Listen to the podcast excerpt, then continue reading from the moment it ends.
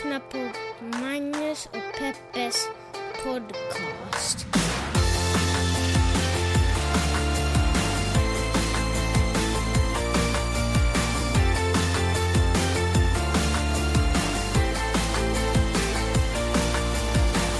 Hallå internet och hjärtligt välkomna hoppas jag att ni känner er till podcasten som heter Magnus och Peppes podcast.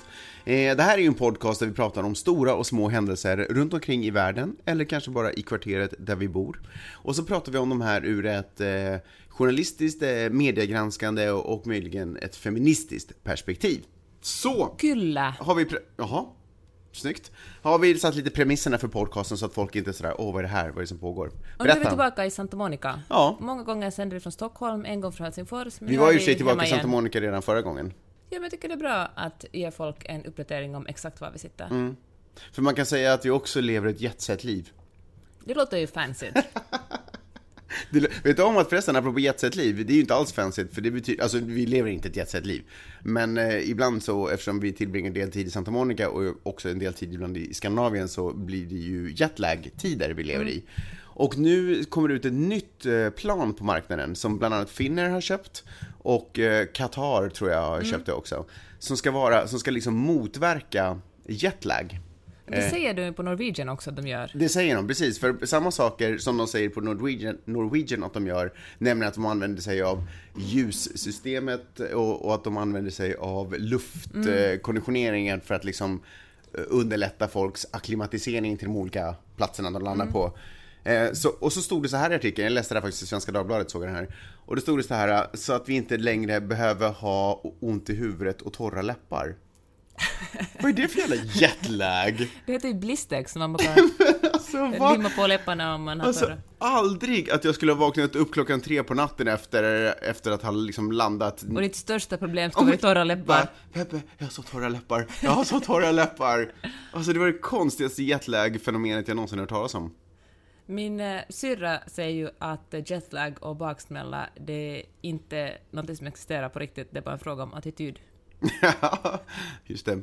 Ja. Ja. Eh, Respekt, eller vadå? Ja, respekt. Ja. Ja, hon är en tuff kvinna, vill jag bara säga. Hon är en tuff kvinna. Eh, den här, eh, det här ljussystemet i, de här, i den här nya planen och det här luftsystemet, det ska liksom följa det som pågår på marken under. Vilket också i mina öron låter helt hysteriskt om man flyger, alltså oavsett om man flyger, men om, framförallt om man flyger längre sträckor. Så känns det ju helt sinnessjukt att vi ska på något sätt följa en dygnsrytm som pågår på marken samtidigt. Nej, vet Men gör de inte också det på Norwegian? De kontrollerar ju men sina det- passagerare genom att släcka åt den där lamporna hela tiden. Nej men jag tycker inte att det liksom hjälper. Eller Jag vet inte. Ja, jättekonstigt. Vad ska vi prata om? Vi ska tala om mördade Kim Wall. Okej. Vet du vem det är? Mm, den här uh, journalisten som skulle göra en, en grej på eh, en upp, upp, en vetenskapsman som hade byggt en, nej vad säger jag, en uppfinnare som hade byggt en ubåt och så mördades hon brutalt. Och media har gottat sig i det här. Det är ju vidrigt att säga gotta sig, men okej, gott, det är kanske ett fult ord. Men det har skrivits väldigt mycket om det här för att det är inte vilket vanligt dagligt kvinnomord som helst, utan det är ett spektakulärt mord. Varför då? eftersom, eftersom bara grejerna som är inblandade är en ubåt, en uppenbarligen galen vetenskapsman plus ett styckemord. Mm. Men, Styckemord, styckmord säger man väl? ja, på finlandssvenska Eller är det här ett stycke. stycke mord? Ja, det är det också. Förlåt. Inget man kanske inte ska skratta åt. sådana händelser. Ja. Och, eh, men det har liksom, till att börja med har, media, har vissa medier skrivit så här att hon begravdes på havets botten. Mm. Och då de, det var ett ord som när Peter Madsen, här, den här mördaren, och han är inte dömd ännu, men det ser väldigt illa ut för hans del. De har hittat blod på ubåten och, och eh, han har erkänt att det har hänt någonting där. Så han sa att, att hon, han, först sa han att han hade lämnat i land henne på, i en hamn eller på några klippor och sen ändrade han sin historia och sa att, att det hände en olycka och han, hon är begravd på havets botten. Och då rapporterade medierna, använde de också det ordet i rubriceringen att hon är begravd, men begravd låter ju ganska fint. Det är ju någonting, det är inte som att man skulle ha svept in henne och som en, ett vikinga, en vikingabegravning och skicka ut henne på havet, utan det är verkligen ett väldigt brutalt Med alla mord. anhöriga nära och, och så. Så finns det också, många medier har rapporterat om att eh, Men, men vänta, men vad, är proble- vad är problemet med att medier skriver det? Han sa ju så. om man sätter det inom stationstecken, det är en sak, om man citerar då gärningsmannen eller den misstänkta gärningsmannen. Men då måste man vara noga med att verkligen visa det ett citat. Man ska liksom inte rapportera om ett brutalt mord som en ganska lugn begravning. Det är två Okej. helt skilda saker. Hur borde media skrivit om det då? Får jag fortsätta? Det finns Okej, en massa ja, saker som ja. media har gjort fel. Okej. Och, eh, eller som, som fel och fel, liksom bara väldigt ogenomtänkt. Så det är också dragits många paralleller till Bron, du vet den här deckarserien som, som handlar om ett mord som, det är väl hur många säsonger som helst, men så var det första som, ett mord som skedde mitt på bron mellan Sverige och Danmark. Och var det så att det här är ju liksom Scandinavian noir liksom, och på något sätt dragit, eller sett det som en, eller behandlat det som det skulle vara fiktion, när det verkligen är en levande människa som har blivit mördad. Det är ju Mm. någonting brutalt, ingenting som har med populärkultur att göra överhuvudtaget. Hon har också, det har också skrivits om, om henne som att hennes nyfikenhet på något sätt ledde henne i döden. Man skriver att hon var en hon gav sig ut och, och kunde inte, hon ville liksom ta reda på saker och, och insinuerat att det var på något sätt hennes nyfikenhet som mördade henne, inte Peter Madsen som Mm. mördade henne, vilket också är jättekonstigt. Mm, verkligen. Plus att man var nog med att skriva hur kort hon var, som det skulle vara liksom, hon har beskrivits i vissa engelskspråkiga publikationer som eh, a pint high, liksom, som kanske på svenska bäst skulle bara tre äpplen höga. Mm. Vilket också är helt irrelevant. Vad fan har det för betydelse vilken storlek den här mördade personen har? Och eh, då tänker jag att, att eh, som journalist måste man hålla ett extra noga öga på sig själv när det händer någonting sånt här sensationellt är kanske fel ord att använda, men det händer ett sånt extra obehagligt mord med många, med många jag vet inte, många liksom, det finns väldigt många trådar att ta tag i, men, men man måste kanske hindra sig själv från att ta tag i det spontana. Man har också skrivit väldigt mycket om vilken intressant person den här Peter Madsen är. Han har varit liksom vetenskapsman och uppfinnare, och man funderar vilken sorts lynne har han. Det är också det är viktigt att gå igenom hans liksom är det liksom, måste man lyfta fram alla hans bedrifter och allt han har gjort i ett sånt här fall? Jag menar, fan om han är mördare, han är mördare. Men eh, gör man inte det här för att det finns ett allmänintresse? Och är det inte så att det finns ett allmänintresse därför att det har så många spektakulära och absurda detaljer Men i det sig? där med allmänintresse, det är ju lite snuskigt. Det är det som Säg ska sy- syssla med också, eller Se och Hör, eller vad heter de här, Sun, alla såna här trash-tidningar. Men de säger att när vi publicerar bara kändiskvaller, för det finns ett allmänintresse. Jag vet inte om det är Men liksom den här rapporteringen- berättigat argument. Men den här rapporteringen du pratar om, den kommer väl från just de tidningarna? Nej, vi- det kommer från helt seriösa tidningar. Jaha. Alltså, vi kan lägga upp, jag kan lägga upp några på vår flipboard så kan ni läsa. Om folk, som- för det att folk inte har ändrat, de inte har ändrat sin rubricering, för det, är liksom, det är bara jag som inte kommer med den här kritiken. Men, ehm, ja, jag tycker, sen, sen tycker jag en annan sak. Sen är det många journalister som har skrivit liksom, kom ihåg personen och journalisten Kimball. Och det är en annan sak. Då tycker jag man kan beskriva hur hon var som person, eller liksom eh, vad hon, hur hon såg ut, eller ens egna liksom, personliga upplevelser av henne. Men då måste man göra en stor skillnad på, på vad som är en, en, eh, en minnestext och vad som är nyhetsrapportering. Mm. Ja, det var det jag ville säga. Ja, men, men ändå, ty- tycker du att man inte då borde ha skrivit om de här sakerna? Eller vad borde man ha hållit sig till, så att säga? Fakta. Bara det här vet vi just nu. Om bara, och bara om händelsen, liksom. Ja. Det är inte alls intressant vem han var som person. Men man behöver liksom inte göra mördaren intressantare än vad han är, eller liksom mer eh, alla hans eh, briljanta uppfinningar, eller göra honom till en, liksom en, en spektakulär person, för då tycker jag man gör honom... Då, då bygger man upp någon slags populär eh, populärkulturell historia kring det, man nästan som man försöker göra det till bron. Men varför är det, varför är det egentligen, varför är det, varför är det dåligt att framhäva någonting som spännande när det är spännande? För att eh, det är inte, jag tycker inte att det är relevant i, i fallet. Jag menar, liksom, det här är ett mord. Kvinnor mördas varje dag av män. Om inte varje dag, var och varannan dag av män. Ja, men vi Jag bedriver menar- ju inte jur, juridik där vi måste, där vi bara ska ställa fram fallet och för att liksom en domare ska sen kunna göra en rättvis bedömning av det. Alltså vi bedriver ju, vi ägnar oss åt berättande också. Men jag tycker så, det som skulle vara intressant att sätta det här liksom i ett perspektiv, eller liksom i, sätta det in i, strukturen, se hur många kvinnor som dödas hela tiden. Jag menar att varför skriver man inte så, om, som, om, varför skriver man inte om kvinnor som mördas hela tiden i så fall? Varför skriver man bara om, eller jag förstår ju att det är lite speciellt det här fallet liksom med ubåten och vetenskapsmannen, men jag tycker att, eh, jag vet inte, det är på något sätt det blir på något sätt respektlöst för, för en död människa, för att man liksom, det blir ett, det som jag sa i början, att man gottar sig i det. Man gottar sig i alla liksom alla konstiga och, och, och liksom speciella detaljer kring det här mordet. Sist slutligen så är det ytterligare en död kvinna bara. Eller inte bara, utan det är en död, en död en massa andra döda kvinnor tänk, det motsatta, tänk om det skulle vara det motsatta. En, en, det skulle liksom aldrig hända. En kvinnlig vetenskapsman tar en, en manlig journalist med på sin ubåt och mördar Ja, fast, honom. för, fast försök att inte tala om för mig att det inte skulle göras till en makaber mordhistoria i media. Det är, men det skulle liksom vara en kvinna som mördar män är på något sätt så otroligt mycket ovanligare än män som mördar kvinnor. Mm. Men när det lyfts fram då blir hon ju liksom eh, the Hellbride from, du vet, då får de ju enorma titlar oftast, kvinnor. Men jag säger inte att det är rätt heller. Liksom. Jag tycker att allt ska... Att, att journalist måste man komma ihåg att granska sådana fall sakligt och, och fundera på hur, man, hur man skriver om ett mord. Det här leder ju oss till eh, nästa ämne som jag tänkte prata om, nämligen hur vi, eh, hur vi rubricerar sådana här händelser. Kanske inte just den här händelsen i sig, men inte allt för sällan så läser man kvinna våldtagen i park, kvinna överfallen, kvinna eh, huggen med kniv, eh, kvinna överfallen, eh, kvinna påkörd och sådär. Hur, hur, hur det kom underligt nog alltid är kvinnor som utsätts för saker och ting när det rapporteras. I passiv, tänker I du? passiv form. Varför man alltid fokuserar på offret i, i de här rubriksättningarna. Jag förstår i vissa fall till exempel där man har hittat någon och man vet inte vem det är som har utfört det, även fast man nog kan räkna ut vem det är som har utfört det, nämligen en man, troligtvis. Eh, men om, om man då som sagt ändå ska ägna sig åt journalistik och inte kan gå ut med att säga att en man överföll en kvinna. Men i de fall som det är ganska klart, till exempel, och vittnesmål, eh, Det som hände till exempel i Åbo, hur, hur, hur man såg, hur vittnesmål kunde se hur en man sprang fram och knivhögg en kvinna, eller, eller i andra fall sådär. Eh, eller en kvinna blev våldtagen. Varför man inte skriver till exempel man våldtog kvinna och, och börjar visa, och börjar på något sätt synliggöra mer vilka det är som utför de här brotten istället för att hela tiden påminna oss om vilka det är som blir utsatta för brotten. Precis, det som är den största, största hemlighet, Hemlighet. som alla egentligen känner till, men ingen, ingen vill, vill säga att det är män som mördar kvinnor. Ja, jag tycker att det skulle kunna Nu vara... de bara, men hej, Valerie Solanas. Ja.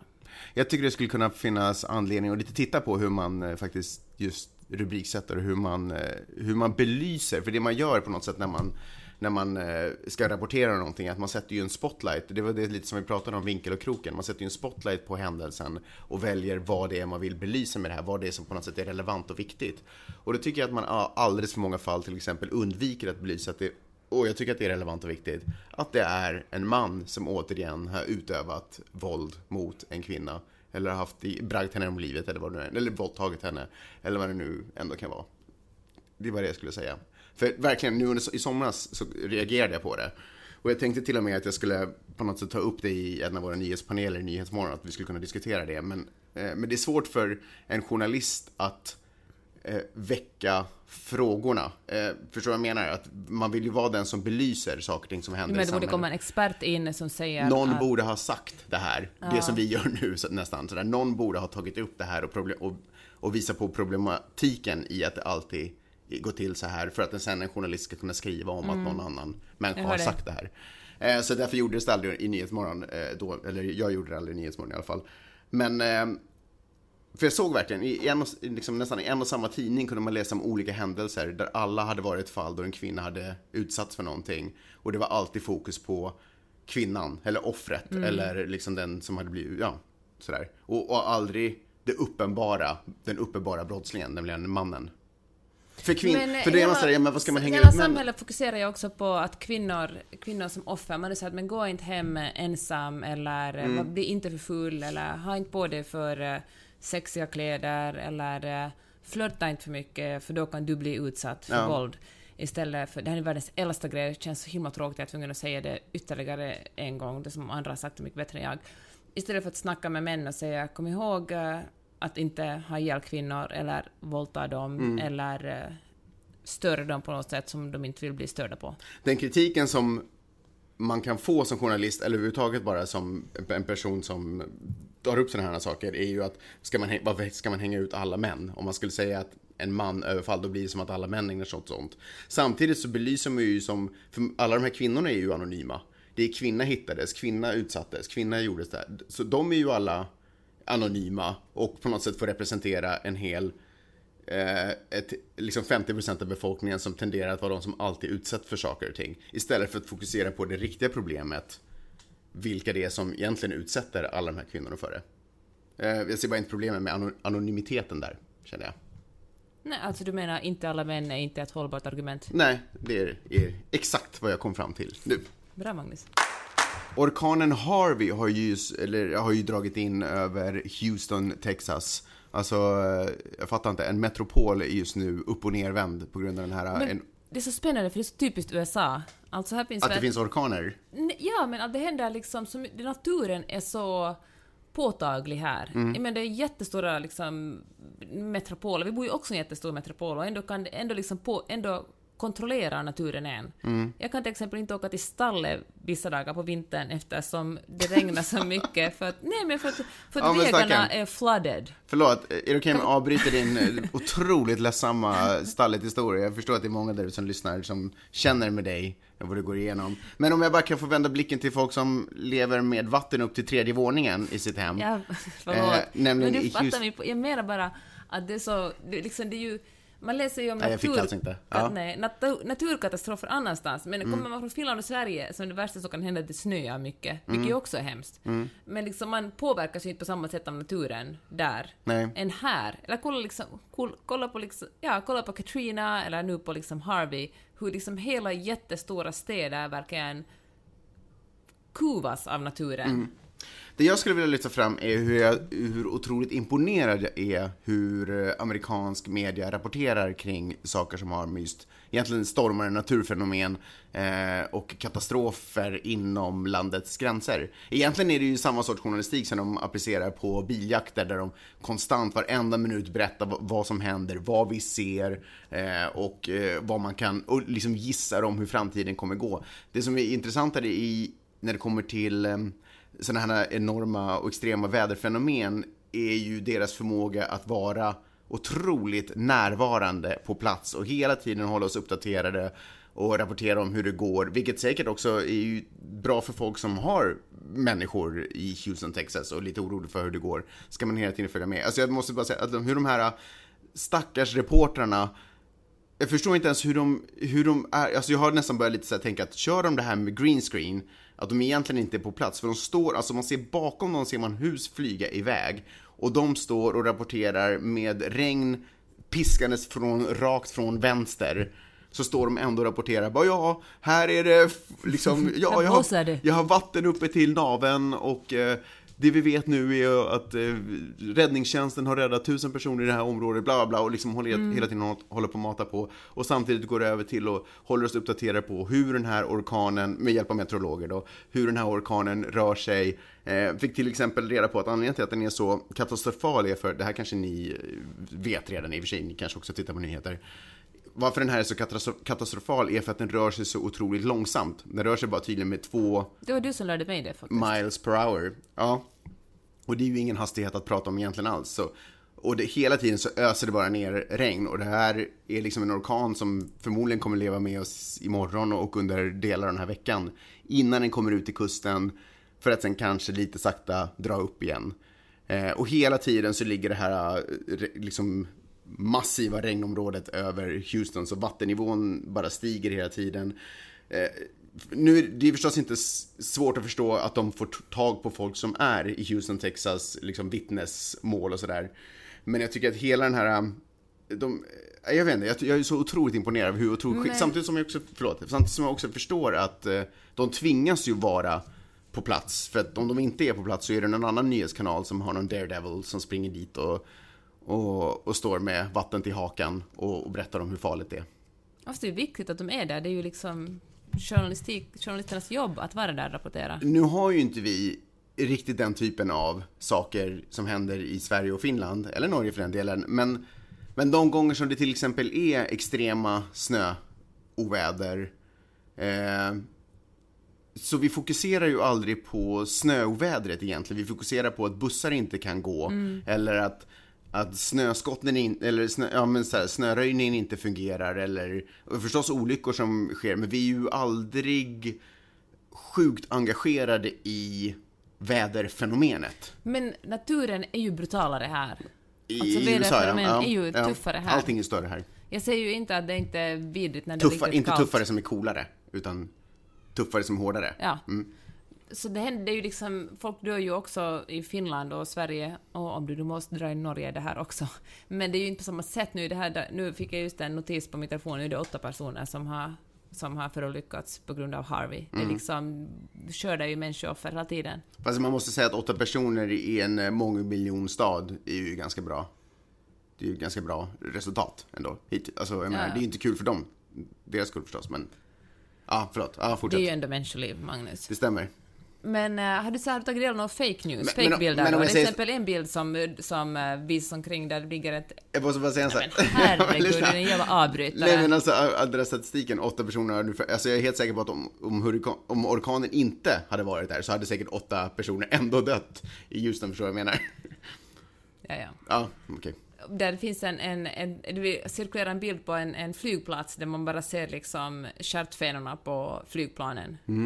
Och eh, som tydligen är en, uh, en fake-bild som använt av FN som visar att om vatten om vattennivåerna skulle stiga så så Ah, mycket på okej. grund av den globala uppvärmningen så skulle det här flygfältet i New York, vet du, JFK eller något sånt, skulle det se ut så här på det, men det cirkulerar. Så också en bild på en, eh, på, från en motorväg där man ser, någon sitter i en bil och ser man skuggan av en haj simma förbi. Okej. Man bara, ah. Kanske inte. Jag tror inte ens att det finns haj. Ja, det gör det väl. Ja, skitsamma. Anyways, eh, på motorvägarna. super, super imponerad i alla fall av eh, amerikanska nyhetsmediers rapportering från eh, den här orkanen. Det var det jag ville säga. En liten kortis. Ja, Hej! Har du frågor och kommentarer så kan du mejla min mamma och pappa på Magnus och Peppe snabel gmail.com. Gör det!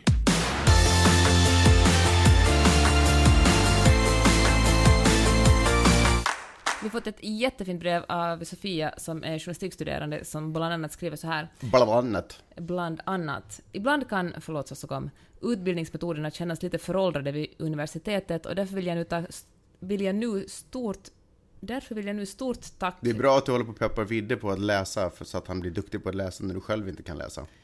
Så här står det. Och därför vill jag nu rikta ett stort tack till dig och Mange för er podcast. Ni tar upp så otroligt viktiga saker en blivande journalist bör fundera över.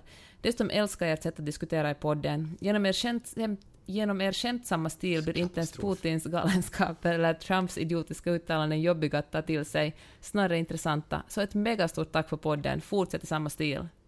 Tack! Tack så fint sagt! Det är så otroligt roligt att höra. Fortsätt gärna skriva in kommentar. Glada utrop får man ju också skriva in precis som, vem, vad heter hon? Sofia. Precis som Sofia gjorde här, men man får också komma med synpunkter på vad vi pratar om och, och du vet, kommentarer eller förtydligande kanske. Ibland är vi kanske ute och cyklar, mest du, om jag, när jag har lyssnat igenom gamla poddavsnitt så är det kanske mest du som är ute och cyklar. Jag fick lite feedback om att du är så himla dominerande och talar på mig hela tiden. Kan du sluta med det, Magnus? Mm. Jag tar igen Du är mitt, jag, patriarkatet i form av en eh, programvärld. jag tar igen mitt vardagsliv i den här podden. Och så drar du gärna sig till någon sån här, vet du, Lilla Fridolf och Selma-grejer som jag ska stå med brödkaveln och hålla koll på dig. Det tror jag vi alla vet att du inte gör. Eh, anyways, tack så hemskt mycket för eh, kommentaren. Eh, skriv gärna in, Magnus och Peppe gmail.com. En fantastisk plats att till exempel eh, skicka meddelanden till oss via. Man kan också gå in på Facebook. Eh, där finns ju också Magnus Peppes podcast. Tjena! Känner du till Finlaysons kampanj i september? Jag känner inte ens till Phil Leison om vi ska veta det. Vad är Finlayson för någonting? Är det någon finsk hiphoppare eller? Det kunde vara och det. Fille? DJ Finlayson. Nej. Eh, det är ett eh, textilföretag. Det var bland annat de som gjorde så här snygga Tom of Finland eh, örngott och lakan och Tom och textilpåsar. Finland örngott och lakan? Ja. Aldrig, okej. Men herregud Magnus, du lever verkligen i din egen... Ja, den här örngott lilla- och lakanbranschen, den har, jag, den har jag inte fiskat in mig så mycket på. Noll koll. Hör du, de kommer i alla fall att ha en kampanj där de erbjuder kvinnor 83 procents, eh, nej 17 procents rabatt. Kvinnor behöver betala 83 procent av det totala priset under september månad. Och det här gör Finlayson för att uppmärksamma att kvinnans euro fortfarande bara är 83 cent jämfört med mannens. Och eh, hur tror du att... Att det här har tagits emot. ja, Jag tror att massvis med män har startat grupper där de hyllar det här initiativet. Ja. Och, eh, det och diskuterar hur fantastiskt det är att samhället är på väg, att samhället säger ifrån i, i, i liksom... För de här strukturella orättvisorna. Ja. men precis. Eh, För helt plötsligt så har män ett stort behov av att köpa lakan och örngott och blivit skitarga nu. Ja, exakt. Och eh, alltså folk är ju, vågar inte gå in på Yle, svenska Yles kommentarsfält. Varför är det de, det, det, är det vidrigaste av alla kommentarsfält, svenska Yle? Jag tror för att svenska Yle har misslyckats med att profilera sig själva som eh, ett, ett, eh, ett företag som står emot rättvisor, eller som står för rättvisa egentligen faktiskt. Jag tror att det är ett av problemen. Jag tror att människor känner att de kan prata ut där. Ja, Och sen tror jag i och för sig också att det hänger ihop med att folk upplever att de äger Yle och därför har rätt att säga vad fasiken de vill i det mediet. ja, du har säkert rätt. Men i alla fall, folk som aldrig har ens sneglat åt ordet jämställdhet förut, och med folk menar jag snubbar, är nu så jävla förbannade för att de tycker att det här är så orättvist. Just nu när vi går och köper sina Tom och Finland eh, Exakt, för de är också för att alla människor ska få gifta sig oberoende av Ja, kön. Ja. precis. Men, ähm, men så här är det klart inte. Folk, de, män är arga, om Mm. vi säger så. Per definition. Och, äh, verkligen. Och, äh, och då, kommer, då drar de upp vissa, det är alltid samma argument äh, som dras upp, och då är det främst så här, män jobbar mer än kvinnor och därför, är, därför tjänar män mer, punkt slut. Men det finns ju hur, och det är sant, män jobbar avlönat mer än kvinnor. Kvinnor jobbar oavlönat mycket, mycket mer än män. När kvinnan, kvinnor tar hand om barn och hushåll och plockar strumpor och äh, tömmer och fyller diskmaskiner och äh, vabbar och eh, håller koll på vad som behövs handlas och så vidare, och så vidare i all oändlighet. Och om eh, männen och kvinnorna delar på det här, nu talar vi bara heteropar, heteroförhållanden, så skulle kvinnor säkert ha möjlighet att jobba lite mer och tjäna lite mer. Men tyvärr skulle det här ändå inte räcka för att män bara genom att ha penis uppfattas som, som mer kompetenta per definition.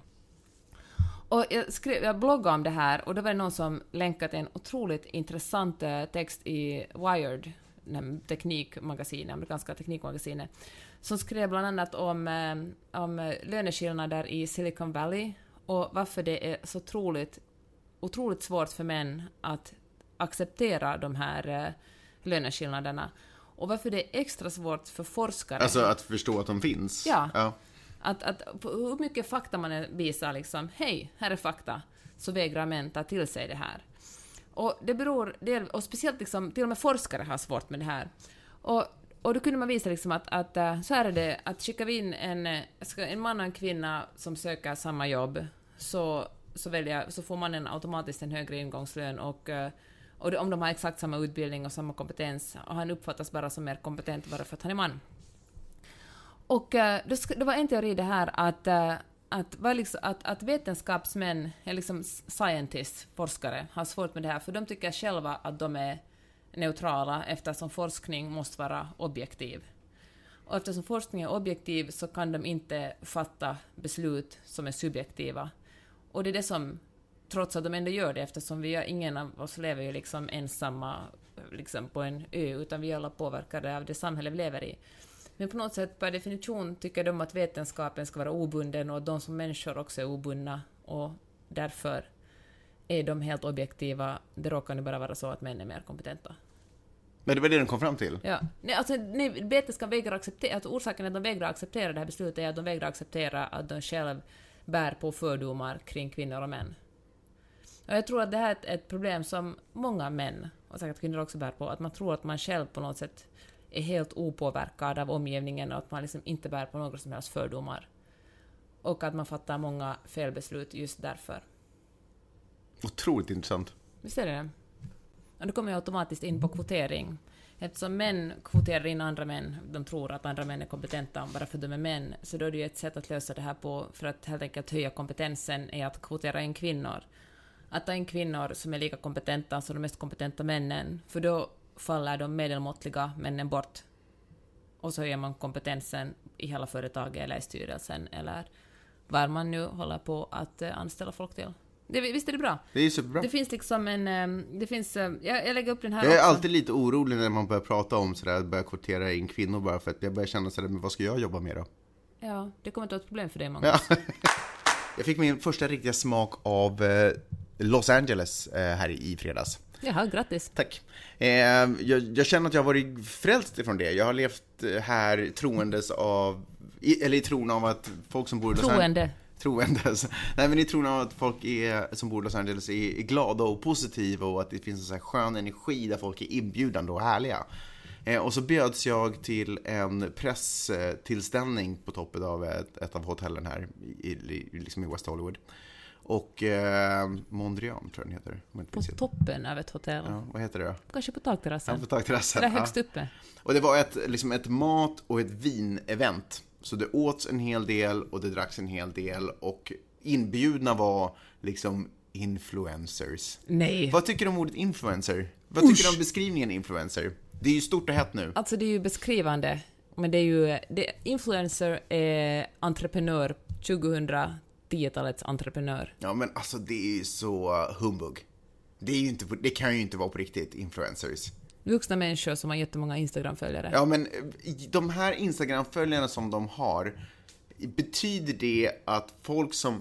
eh, Det var en tjej där till exempel som har 250 000 följare på Instagram. Hon hade blivit inbjuden dit. Hon är så här, hon är en mat och foodie-bloggare. Mat och foodie-bloggare, konstigt. Eh, och hon får typ 3000 dollar per Instagram-inlägg som hon lägger upp på ett företags bekostnad. Och då tänker jag, får de tillbaka de pengarna, det företaget, på, på något sätt? Nu, nu är det säkert, beroende på hur stort företaget är, så är det kanske inte så mycket pengar ändå det handlar om för dem. Men jag tänker, får de verkligen tillbaka de pengarna? Jag känner att det här är lite vad jag upplevde i slutet på 90-talet när jag höll på att göra hemsidor i egenskap av datakonsult. Eh, I egenskap av datakonsult är du skeptisk till influencers. Nej, men jag bara känner så här att, och då, och då tog vi en miljon eh, för, av ett företag för att de skulle få sin grej liksom. Och det var det ju aldrig värt. Det, det, det kan Det visste alla om. Jag tror att alla visste om det. Jag tror, Men att alla de, spelar med ändå jag tror att liksom. de enda som inte visste om det var företagen, för det var nytt och hett och alla skulle ha hemsidor. Mm. Det var liksom deras visitkort. Och nu är det så här för företag är det nytt och hett att ha en influencer kopplad till sitt varumärke. Eh, så Fast du måste ju ha en, en närvaro på internet. Jo, man måste ha en närvaro på internet, men det verkar ändå som, om jag får tro den här snubben som helt plötsligt dök upp på, du vet att jag berättat om de här eh, söndagsevenemangen som jag ibland poppar upp på, eh, som är liksom företagsledare inom IT, och underhållning och teknik och sådana saker som, som är där och berättar om vad de tycker sig veta. Och då var det en snubbe då som jobbar med med mark alltså han skapar profiler och varumärken på sociala medier för företag. Och han sa att det liksom, det har, du, du måste ha en, ja, men det spelar liksom ingen roll vad du gör där. Det, det är liksom, där är inte ditt brand egentligen. Ditt brand är ju den du är och det du vill porträttera dig som och vad du gör. Framförallt. Men om ingen vet om dig så har det väl ingen betydelse. Ah, Jag vet, men, Vad ditt all, brand är. men det faktum är att jag upplever att allting är så flummigt känns det ju som att, ah, whatever. Jag har i alla fall en viktig fråga nu. Mm. Hur kommer det sig att du befann dig på ett tak i West Hollywood utan att ta en enda Instagram-bild? Därför att jag är ingen influencer. Nej, uppenbarligen Var inte. det dåligt eller? Borde jag ha tagit tusen bilder? Åtminstone en, det kunde ju varit fint. Men jag har bara drygt 2000 på Instagram. Vad ska jag stå där och ta bilder och Har du låtsas gått som att över jag... 2000 nu? Det har ju varit länge Peppe. Ja, Det händer ju bara inte så mycket mer där. Anyways.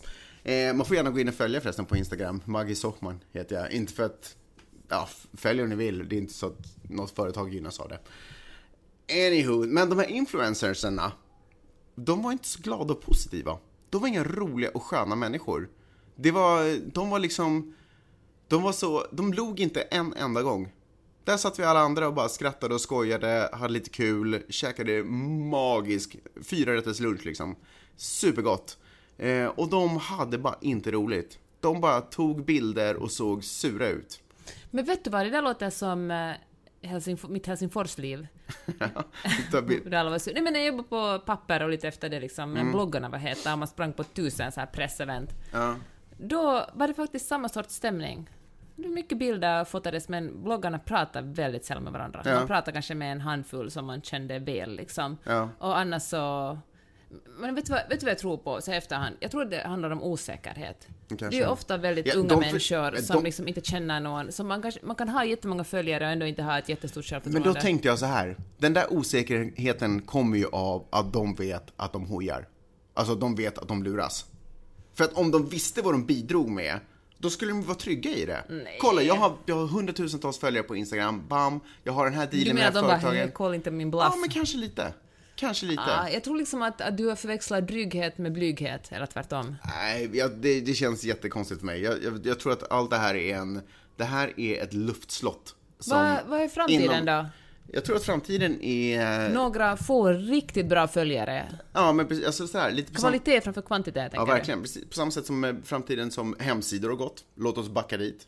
Att det är liksom ordning och reda och stabilitet. Alla fattar att jag behöver den här därför att det- är mitt visitkort på nätet där folk har möjlighet att komma i kontakt med företaget, hitta kontaktuppgifter, läsa vad som är på gång om man råkar vara intresserad av det. Av samma anledning som eh, bloggare helt plötsligt har allting har stabiliserats, man vet vilka man följer, man vet varför man följer dem, de är ganska klara och tydliga i sin profil. Det är ingen sådär, ena gången håller jag på med ditten, andra gången håller jag på med dattan. Samma sak kommer det ju vara med liksom, Men det har väl också, den här människan som med 250 000 följare, hennes grej var mat jo men det, det handlar inte om vad hon gör. Hon säljer ju en produkt till Mm. ett företag. Det handlar ju om vad företaget, att de vet exakt vad det är de får ut av det. Ja, vad de betalar för, Ja, liksom. de vet att för varenda person, varenda följare hon har så är det klick till exempel på deras sida. Men det, så är det ju inte nu. Utan nu är ju de, alla företag är ju bara fängslade av det här Mm. 200, 200 000 följare, alltså, och hennes säkert attityd gentemot dem. Men eh, jag är helt övertygad om att företag inte får valuta för pengar i dagsläget när det kommer till att ha sina influencers. Därför att Ah, det jag- heter alltså, influencers. ah, Jag vet, jag tror att börjar hon själv sälja en produkt kommer folk att vilja ha den. Ja, det må vara. Jag tror att det är ett luftslott, Peppe, och jag ger det, Tänk på Blondinbella. jag ger det fem år. Ja, men hon, hon om någon har väl stabiliserats och upphört att göra det hon en gång ägnade sig åt. Vad menar du med det? Alltså hon har en stor blogg, bloggen börjar ju allting och sen efter det har hon kapitaliserat på att folk gillar hennes blogg. Ja, det är väl ett stabilisera. Istället för att bara sitta och skriva och ditten och datten så är det ju nu ordning och reda på fältet. Företag okej, okej, vet vad de okej. får ut. Okej, vad, vad ska jag göra med min blogg då? För Nej, att- din blogg min- är ju cool. Du, där har du ju... Nu tittar vi på nästa steg, nämligen just de här sociala medierna, hur vi använder oss av dem. Det är dem, och framförallt kanske i det här fallet Instagram eller vad som nu komma skall på den fronten, där man kan ta bilder och Har du hört om något som heter Snapchat? Det är, det är råhet. En gång, så åkte jag, en gång så åkte vi land och rike runt för att få tag på ett par Snapchat-glasögon. Misslyckades totalt. Det var roligt. Det var en bra utfört tycker jag. Sprang in på, vad heter det, Flagstaff, eller vad heter det? Nej. Five, five Flags. Fli, Six Flags. Flipflops. Bra. Anyways, Hej från fem år, pensionärspodden. fem år till ger jag den här influencers... Vad händer sen då? Det är det som folk är intresserade av, inte vad som du tycker är dåligt just nu. Sen så kommer folk ha en helt annan förståelse för hur man kan kapitalisera på poddar, hur man kan kapitalisera på ehm, Instagram och sådana saker. Och företagen kommer vara mycket mer ordningsamma när de riktar sig till Instagram-konton. Men vad betyder Instagram- det här med ordningsam? Jag vet inte. Jag vet bara att det är ordning som kommer lösa alltihopa. Det är kaos nu. De är, de är för sura för att det här ska kunna vara rätt väg att gå. Bara, men berätta mer om dem. Alltså ingen hälsar, ingen pratar eller skrattar då. Vem pratar Nej, du med då? Jag pratade ju med han som hade bjudit mig som var, som är liksom, Dina veck.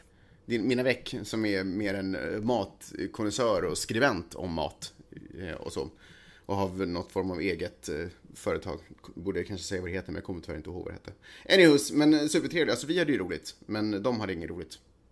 Ja, det var det jag ville säga. Nu har jag sagt det tusentals gånger. Är det, råder det någon, råder Nej, någon oklarhet det här segmentet nu. huruvida de hade roligt eller inte roligt? You made your point. Bra.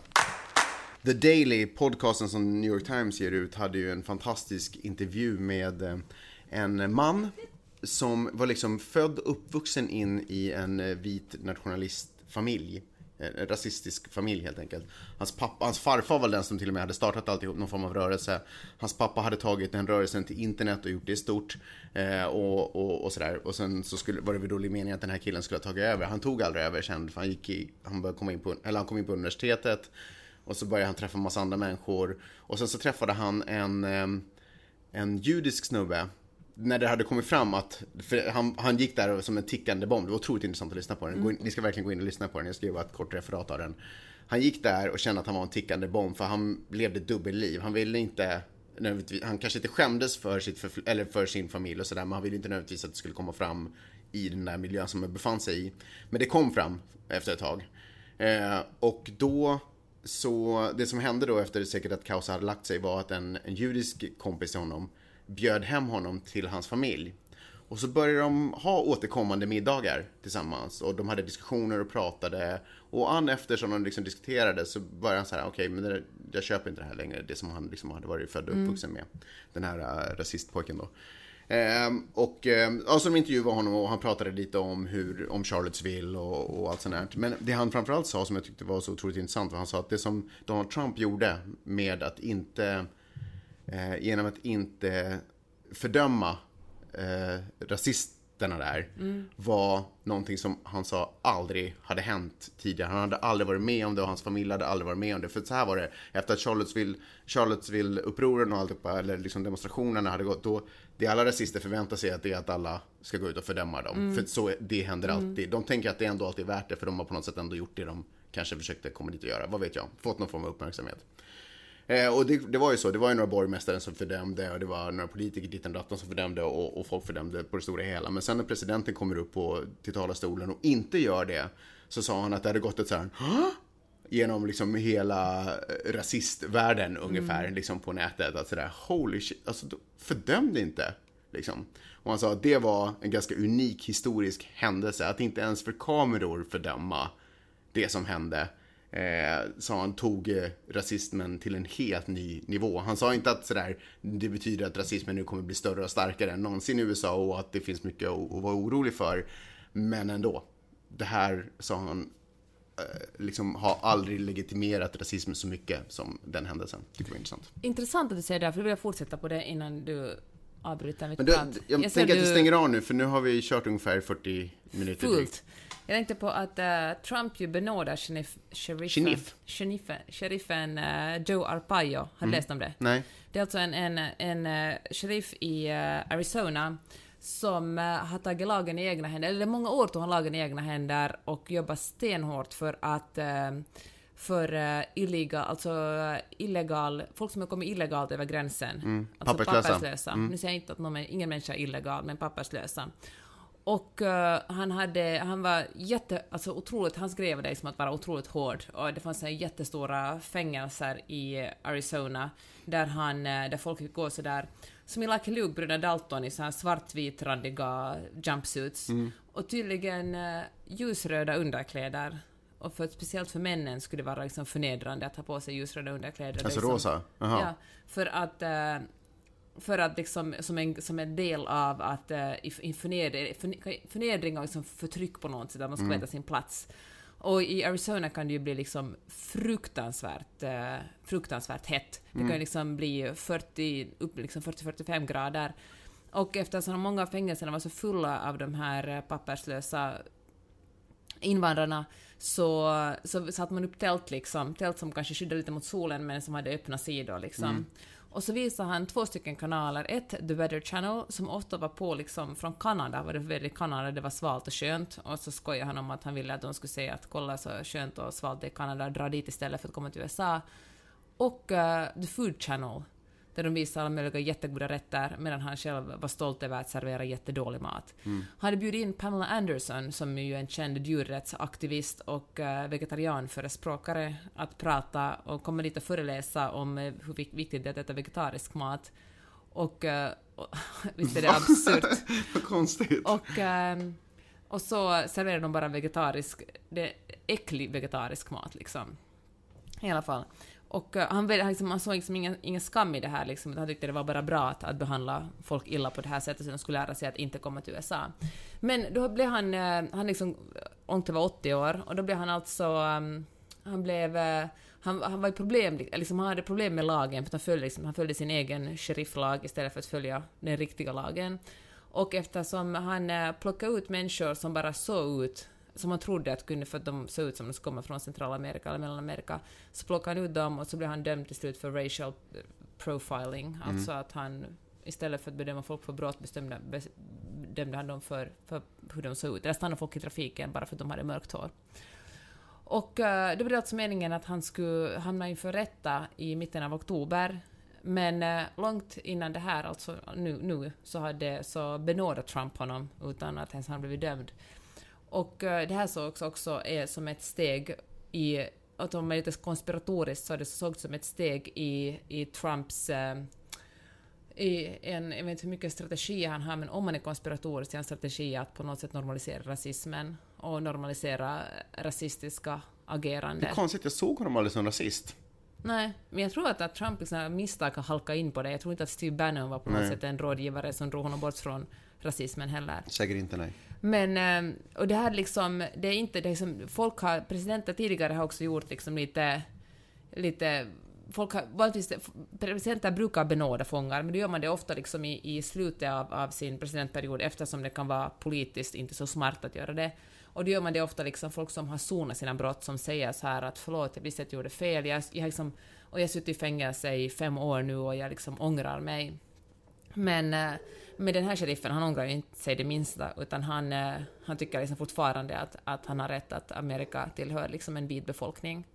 Och till saken hör också att han var en av de första som eh, ställde upp sig på, när Trump sa att han ställde upp i val, så var han en av de första som, som gick ut offentligt och, och sa att han stödde Donald Trump, så det här väl Trumps eh, gentjänst till honom.